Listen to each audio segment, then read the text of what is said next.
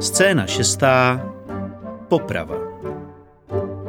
Pro popravu bylo vybráno jedno z těch velkých náměstí, která se shodou okolností nacházejí v chudinských čtvrtích, což se báječně hodilo, protože jednak takové rozlehlé prostranství mohlo pojmout více diváků a pak se také vzdor letitým zkušenostem stále ještě předpokládalo, že ti největší lumpové pocházejí z řad nejchudších vrstev. Samo náměstí se vlastně nějak nejmenovalo, ale doptali byste se na něj jako na koňský trh. Jeho povrch byl ošlapaný velmi nerovnoměrně, takže náměstí díky tomu působilo, jako by se celé vlnilo. Omšelé domy z bláta a proutí vpleteného do dřevěných konstrukcí se zvědavě nakláněly ke středu prostranství, kde přes noc vyrostlo pódium se šibenicí a nebýt tlustých trámů, které ty domy tu a tam podepíraly, dozajista by se samou nedočkavostí zřítili na hlavy početného davu. Ačkoliv dav už stačil zaplnit bezmála celou plochu náměstí a na jeho okrajích stále přibývali další a další diváci, panovalo zde hrobové ticho, které bylo až přízračné vzhledem k počtu přítomných i vzhledem k příležitosti, jež je sem svedla. Jindy by už touhle dobou náměstí žilo a bouřilo hlaholem lidí, kteří se skvěle baví, moharnští milovali popravy, teď ale jenom občas soused strčil do souseda, co si mu krátce zašeptal, ale jinak diváci stáli tiše a mezi prsty bosých nohou trpělivě mačkali koňská lejna. Tedy ano, koňskému trhu se neříkalo koňský trh jen tak pro nic za nic – Ba naopak, název sám docela přesně odrážel rytmus onoho místa. Pódium se šibenicí prozatím zelo prázdnotou, i bez odsouzence však působilo velmi impozantně. Neslo klasickou instalaci ve tvaru obráceného L s propadlištěm dole pro dnešní den s pevněnou kováním v patě neobyčejně robustního trámu. Na trámu vyselo lano, které svou tloušťkou připomínalo jistý druh pouštního hada přezdívaného polikač koní.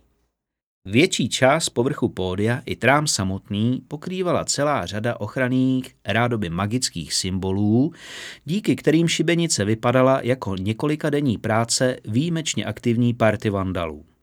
Výběr těch symbolů se zjevně spíš než nějakým promyšleným konceptem řídil pravidlem dáme tam všechno, co máme a něco už snad zabere. Pole malých ocelových ješků trčících z okrajů pódia už se snažilo tvářit o něco nenápadněji. Stejně jako lučištníci, jejich šípy séžily spoza snad všech okolních střech. Ale nebylo to nic platné, Uprostřed toho všeho jste si stejně připadali jako uvnitř nějaké osnaté obludy, kterou někdo obrátil na ruby a teď jenom čeká na první příležitost ji zmáčknout. Jako takový malý vykřičník za jednoznačným sdělením, že toho hajzla, kterého tu dnes věší, fakt nemají rádi a chtějí si být jistí, že jeho černá duše odtud posviští přímo do říše stínu, se pod pódiem nacházela klec se smečkou lvů. Zejména vzhledem k davu, který se tu schromáždil, to působilo jako poněkud neuvážené interpunkční znaménko, neboť pokud by se lvy nakonec měli skutečně dostat ke slovu, rozhodně by se nespokojili jen s odsouzencem. Ten by pro ně představoval pouhý předkrm, byť bezesporu zajímavě servírovaný. Ticho v zápětí na kusy rozřezal ostrý zvuk trubek. Šedý dav se zavlnil jako hladina rybníka, do něhož kdo si hodil kámen. Tribuny naopak díky barevným oblekům šlechty působily jako duha. Šlechtici, kteří se přišli podívat na popravu, se pomalu zvedali ze svých polštářů, aby projevili úctu přicházejícímu panovníkovi.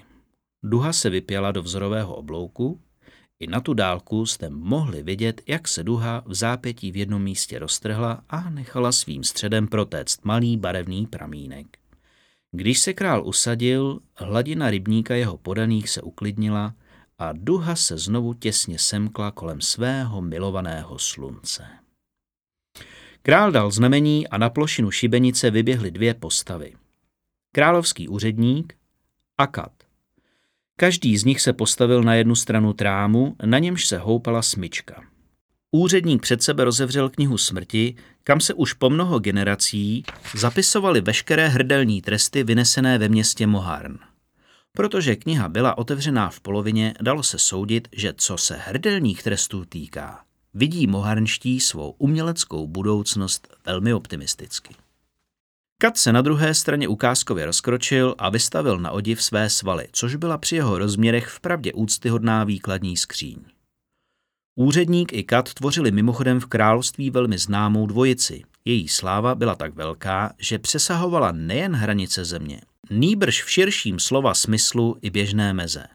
Nebylo výjimkou, že lidé se na tu, kterou popravu trmáceli několik dní jenom proto, aby je mohli spatřit. Velmoži jim platili horentní sumy, aby přišli vykonat exekuci právě do jejich města, cizí králové si je za stejným účelem zvali ke dvorům a v posledním roce dokonce královstvím zmítala aféra to, když se přišlo na to, že někteří lení pánové odsuzovali nevinné jenom proto, aby měli důvod si oba vykonavatele zjednat. Chléb a popravy, to byl základ, na němž stála dobrá říše Arte. Kam slavní exekutoři přijeli, tam byla jejich obydlí v obležení fanoušků. Jakmile tyhle dva Dav spatřil, viditelně se uvolnil. Sem tam se ozvalo dokonce jakési zvolání a jakkoliv toho bylo málo na vášeň, bylo toho dost na prolomení tíživého ticha. Bez okolků zavířily bubny. Dveře věznice, jediného kamenného domu na náměstí, se otevřely a z nich vyvedli odsouzence. Náznak uvolnění se z davu rázem vytratil. Odsouzenec se mírně usmíval na lidi přihlížející tomu, jaký početný doprovod vede k jeho poslední štaci. Šel docela klidně, jako by si nebyl vědom gardistů, mágů, alchymistů a dalších těžko identifikovatelných existencí, jež ho stále bedlivě sledovali. Procesí došlo k popravišti, Gardisté se rozestoupili kolem pódia a několik vojáků rádoby neurvele vyvleklo odsouzence nahoru. Bubeníci se vybičovali k poslednímu výkonu, víření bubnů zesílilo, zrychlilo a pak náhle ustalo. V tu chvíli to mělo přijít. Úředník, jenž byl majitelem hlasu, o němž se všeobecně soudilo, že byl stvořený k tomu, aby posílal lidi na smrt, však mlčel. Jindy se nejeden odsouzenec po jeho projevu rozplakal a když se úředník dostal ke svému oblíbenému něco si naposledy přej, tak si ten odsouzenec ke všeobecné spokojenosti obecenstva přál, aby nikdy nezhřešil. Namísto toho jste dnes mohli vidět kohosi, jak se krčí na pódiu a křečovitě se drží knihy smrti, jako by mu ta měla poskytnout nějakou tajemnou oporu. Kat sám měl sice tu výhodu, že svoje tvář skrýval za maskou knížete stínové říše, ale podle toho, jak mu poškubávalo levé prso, bylo zjevné, že na tom s nervy taky nebude nejlíp. Mezi těmi dvěma stál sám odsouzenec a docela klidně si prohlížel tváře v davu. Začni, sykl kapitán na úředníka, když se ten k ničemu neměl. Poté, co přivedl odsouzence, zaujal kapitán místo za celou trojicí. Neklidně těkal pohledem z jedné ušpiněné tváře na druhou a snažil se je jednu po druhé odhadovat. Jako starý profesionál preventivně vyhledával potenciální nebezpečí. Když předtím procházel davem, všemi smysly cítil, že pověst muže, kterého přivedl, dorazila na náměstí ve značném předstihu. Slabším povahám dokonce navrhla, proč by do kalhot nepustili to, co nestihli udělat ráno. A i podle benevolentních měřítek kladených na místní odér bylo zřejmé, že se někteří té výzvy bez váhání chopili. Sem dopředu se však odvážili jenom ti nejotrlejší. Kapitán by nedal moc za to, že jsou to samí lotři a do posledního zločinci. Bedlivě sledoval jejich drzé pohledy, ale kromě toho, že měl velkou chuť prokázat městu službu a všechny je preventivně zavřít, když už se tu tak sešli, neviděl v jejich cynických ksichtech žádné akutní nebezpečí. Neviděl nic, co by napovídalo, že by se některý z nich chystal k čemukoliv jinému, než sledovat popravu až do konce. Začni, zasyčel znovu. Úředník se několikrát nadechl a konečně začal předčítat z knihy. Postrádalo to ovšem onen zápal, který od něj všichni očekávali. Tak nakonec čert vezmi zápal, hlavně když to budou mít rychle za sebou. Úředníkův hlas však zněl až příliš tiše a tak už o několik řad dál mu nebylo rozumět. Pokud to bude číst takhle potichu, pomyslel si kapitán, nebude král vědět, kdy má dát znamení, zda odsouzence pověsit, či mu udělit milost. Žádná milost se přirozeně neočekávala, ale bez jeho pokynu se to tak jako tak neobejde. Kapitán udělal krok dopředu a naklonil se tak blízko k úředníkovu zátilku, že mohl bezmála cítit horkost, kterou mu do těla vehnal strach. Jestli okamžitě nezačneš číst nahlas, řekl tiše, ale důrazně, ručím ti za to, že najdu ještě jedno využití pro celu, která se právě shodou okolností dole uvolnila. Úředník hlasitě polkl a na malý okamžik zavřel oči. Potom oči zase otevřel. Z vůle jeho veličenstva krále, začal znovu jasným hlasem, který se donesl až k těm posledním řadám, svrchovaného vládce veliké říše Arte, právoplatného dědice kamenného trůnu, vrchního velitele železné armády a strážce práva, vyslechněte tento rozsudek. Kapitán udělal krok zpátky. Bahargem, zběh, vůdce banditů, vrah a zrádce královi důvěry se z moci... Vypadalo to, že se celá věc dá konečně do pohybu. V zápětí ji však utělo jediné slovo. Hovno! Mohli jste zrovna slyšet, jak se celá situace zajíkla. Slovo se zařízlo do proslovu a rozdělilo ho na tu část, která už byla řečena, a na tu, která už nikdy být řečena neměla. Kdyby se v tu chvíli ještě nikdo nedíval na odsouzence, jistě by se na něj podíval teď. Jediné slovo, které řekl, se rozlehlo po náměstí a převalovalo se v něm jako v obrovských ústech. Náměstí si je pomalu ukládalo do svých starých zdí, aby je později mohlo vyprávět jako historii. Drahnou chvíli se nikdo na nic nezmohl. I kapitánovi, který byl vůči charizmatu zločince zdaleka nejodolnější, mělo trvat, než se vzpamatoval. Já, frázoval mezitím Bahargem pomalu a jistě, Bahargem, dědic dračí krve, z vysoka seru na všechna vaše obvinění. Kapitán se konečně pohnul.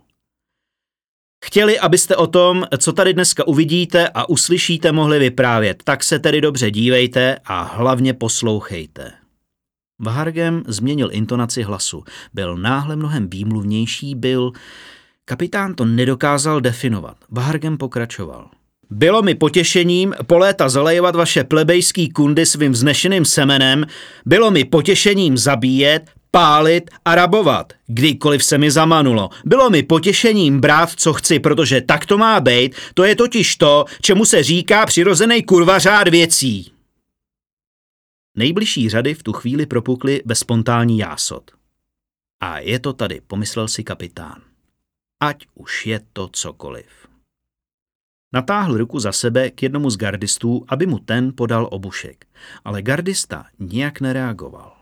Otočil se tedy a vyrval konsternovanému vojákovi nástroj z ruky. Spatřil ve tvářích svých mužů opravdový strach. Strach, který paralizuje. Tohle ne. Takhle to nemůže skončit. Vší silou udeřil Vahargema do podkuleních jamek. Nezdálo se, že by to na něj mělo nějaký efekt. Padněte na kolena a plačte, pokračoval nevzrušeně Vahargem. Protože odchází váš vládce, váš pán. Odchází váš strach, který jste milovali. Odchází všechno, čeho jste se báli a děsili. Modlete se, abyste bezem nemohli žít. Kapitán znovu udeřil, ale nic se neudálo. Vahargem mluvil dál, Dav hrozil i šílel a tlačil se na kordon. Kapitán se rozhodl, že nebude déle čekat. Nevyvíjelo se to dobře a muselo se to ukončit co nejrychleji. Musí ho popravit hned, dokud ještě není pozdě. Kdo ví, třeba už král dávno dal znamení. Kdo to měl v tom zmatku vidět? Kapitán se narovnal a popadl vězně za loket, ale ani s ním nehnul. Zařval co si dolů na své vojáky, ale ti jako by ho neslyšeli. Na rozkaz nereagovali. Pouze v hrůze sledovali dav, který se pomalu a jistě tlačil na hrot jejich kopí, nedbaje vlastní bezpečnosti. Několik odvážlivců už dokonce padlo na zem, snad byli jen zranění, ale v každém případě sebou brali i hroty, které v rukou vojáci třímali. Ti se tak stávali bezbranými. Každou chvíli dav prolomí kordon a vrhne se na pódium. To bylo jasné. Co si pak počnou lučištníci? Ostatně, co kdo potom udělá? Mohlo tu být deset tisíc lidí. Kapitán se obrátil na jediné dva gardisty, kteří stáli na pódiu a konsternovaně naslouchali Vahargemovu ničivému projevu. Jednomu z nich dal facku. Gardista mu oplatil mdlým pohledem a jenom velmi zvolna se mu do tváře vracel příčetný výraz. Chopte se ho, zařval kapitán. Oba! Ukázal na druhého gardistu. Gardisté se na kapitánův příkaz pokusili odvléci Vahargema k provazu. Popadli ho za lokty, ale ten, i když měl ruce svázané řetězy skaleného železa, je alespoň nabral ramenem. Také kapitán ucítil, jak ho cosi tvrdého udeřilo do žaludku, až se mu zatmělo před očima. Když se vzpamatoval, uviděl, že jeden z gardistů leží na zemi. Druhý dokonce sletěl z pódia a zalehl dva vojáky dole. Dav to viděl a rozkřičel se snad ještě víc. Nad tím vším poletoval odsouzencův mocný hlas. Volal k sobě lumpy z celého světa a ti se skutečně ještě víc natlačili na dvojitou řadu vojáků kolem pódia, jimž valem ubývalo vůle se bránit. Zapomínali na výcvik a zbýval v nich jen animální strach z rozzuřeného davu, který jim bránil definitivně podlehnout. Co ten muž vlastně dělal? Zastrašoval nepřítele a strhával nerozhodné. Manipuloval s nimi. Ovládal celý ten dav. Zločincům, kteří se přišli podívat na svou modlu, vřela krev. Ale jak je to možné, co to je? Vždyť i kapitán sám cítil, jak ho ten velitelský hlas děsí, jak se mu chce všeho nechat a poslechnout, co říká a jenom 30 let služby dokázalo té síle vzdorovat. Nikom už nezáleželo na tom, co je ten člověk zač a co provedl. Lidé se nechali strhnout. A nejen to. Nechali se strhnout rádi. Sněl z nich nutnost se ho bát a dal jim možnost se mu obdivovat. Až se zase vrátí domů, budou se za sebe stydět. Ale teď, v jeho pohlcující přítomnosti, přijali to. Bylo to tak uvolňující. Je to ten hlas? Ten jeho velitelský hlas? Blesklo kapitánovi hlavou. Nikdy jsem nezažil, aby z nějakého hlasu čišilo to, co z jeho. Nesmím ho nechat mluvit. Ne, už nesmí říct ani slovo. Sebral obušek, který mu prve vypadl ze země a v mžiku se přemístil před Vahargema. Vší silou ho udeřil do úst. Vahargem, jinak bezmocný, s rukama spoutanýma za zády, přivázaný řetězem k zemi, obklopený ocelovými ješky, mnoha desítkami vojáků na zemi i na střechách, na kapitána vrhl nenávistný pohled. Plačte a zpívejte, jsem ten, odříkával, měl jenom svůj hlas, ale i ten mu kapitán bral. Kapitán udeřil jednou, dvakrát, třikrát. Pak do těch úst, která stále mluvila, byl zběsile znovu a znovu jako pominutý. Buďte, poslušnost, sem, milovat. Ozývalo se mezi jednotlivými údery odhodlaně, ale když se obušek celý pokryl krví, ústa konečně zmlkla. Kapitán se zadýchaně předklonil a zapřel se rukama o kolena. Potom se podíval nahoru na odsouzence, spoza skrvaveného obliče se na něj upírala dvě malá jezírka nenávisti. Zaplatíš, slibovala. Z toho pohledu mrazilo. I když hlas zmlkl, dav stále šílel, ale byly už alespoň slyšet kapitánovi příkazy. Když nemluvil muž, který budil ten nepřirozený strach, mohli konečně vnímat muže, jehož se báli jako druhého na světě. Svého kapitána. Ten začal vydávat povely a něco přes deset nejsilnějších gardistů vyběhlo nahoru na pódium. Společnými silami se jim podařilo Vahargema dostat pod provaz a přetáhnout mu smyčku přes hrdlo. Několik jich srazil, ale smyčka už byla kolem krku. Ustoupili. Kapitán bez prodlev poplácal Kata po rameni. Kat jen zběžně pohledem zkontroloval smyčku a zatáhl za páku. Kus podlahy se pod Vahargemem propadl a jeho tělo kleslo o několik čísel. Málo na to, aby mu pád srazil vás, ale dost na to, aby mu provaz zaškrtil krkavice a zamezil tak přísunu krve do mozku. Provaz zároveň uzavřel dýchací cesty, jak to ostatně bylo plánováno. Odsouzený neměl zemřít rychle. Mahargem se skutečně začal dusit, jeho tělo se několikrát vypělo do oblouku a zaškubalo sebou. Na provaze se rozkývalo. Tahle část však neměla trvat dlouho a skutečně za chvíli se Vahargem přestal hýbat. Tehdy dav konečně stichl. Bylo to ovšem jen takové ticho před bouří. Odsouzenec byl ve skutečnosti zatím jen v bezvědomí. Bezvědomí, ze kterého se už nikdy neměl probudit do bdělého stavu, ale i tak se ještě jednou jeho tělo probere k životu. Tělo bez duše. Za několik málo okamžiků se srdce oběšence na chvíli zastaví, ale pak se znovu rozeběhne. Až se tak stane, nebude to hezká podívaná. Kapitán spěšně obešel okraj pódia a udělil svým vojákům instrukce. Vojáci se přeskupili a sotva zaujali nové pozice, Vahargemovi nohy sebou krátce zaškubaly. Náměstí zašumělo. Jak se srdce jalo pomalu odbíjet poslední okamžiky zločincovy existence, jeho svaly se počaly svírat v čím dál častějších křečích. Pohled na oběšence, který potom začal na provaze předvádět agonický tanec, byl hypnotický. Byly to poslední reakce zmírajícího těla. Lidi kolem pódia to ale probudilo k životu a vzrušení se od nich začalo šířit jako nákaza. Gardisté namířili halapartny proti předním řadám. Některé hroty se zapřely o krky, jež jim před chvílí označil kapitán. To byli ti, co by se dali do pohybu jako první. Jakmile by se tak stalo, dav za nimi by se natlačil na ně a pak už by ho nic nezastavilo. Několik halaparten teď drželo v šachu mnoha tisícový dav, který bouřil a hrozil, ale jinak zůstával zaplať všem bohům ku podivu na místě. Za nimi se na provaze zmítalo tělo v posledních záškubech. Několik vojáků si nervózně přešláplo a střídavě mířilo hrotem zbraně tu na jednoho, tu na druhého diváka.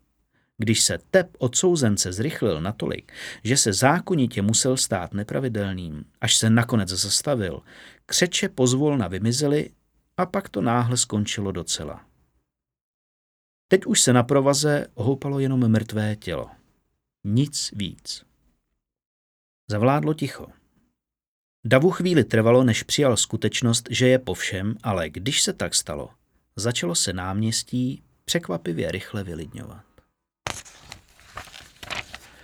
Počestní občané města Moharn odcházeli a stálo za zmínku, že většina z nich měla skloněné hlavy.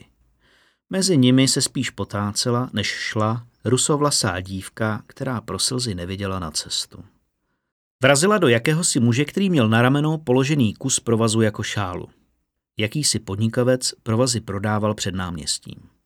Co si zamumlala na omluvu, aniž by se po něm bytěn podívala a zmizela mezi lidmi. Muž se za ní otočil a všiml si, že navzdory utrpení, jež se jí zrčilo v obličeji, nepostrádá půvab a jistý druh vznešenosti. Z náměstí dívka zamířila rovnou do skromného pokojíku, který si několik dnů předtím pronajala ve čtvrti koželuhů. Byl to ten nejlevnější nájem, jaký se dal ve městě sehnat, protože nájemník musel celý den vdechovat výpary zlouhovaných kůží. Dívka se posadila na tvrdou postel, která spolu s malým stolkem tvořila jediné kusy nábytku v místnosti a bez dlouhého otálení si podřezala žíly. Po nějaké chvíli se svalila na podlahu, kde ji také večer našli manželé, jimž dům s koželužnou patřil. Začas se náměstí vylidnilo docela. Přesto nezůstalo tak docela osiřelé. Pod šibenicí stály zohavené postavy duchů, které toho rána zahlédl Filip na ulici. Schromáždili se pod pódiem, nikdo je neviděl, a čekali. Byly jich stovky a čekali i poté, co živí odešli. Oni byli také jediné, kdo se na odsouzence po celou dobu díval bez nejmenší stopy sympatí. V jejich zracích byla spíš než cokoliv jiného jistá dávka lety prověřené vyčkávavosti a nevypadalo to, že by se chystali v dohledné době odejít. Úplně vepředu stál stoletý stařík a v jeho pohledu se odrážela nespokojenost.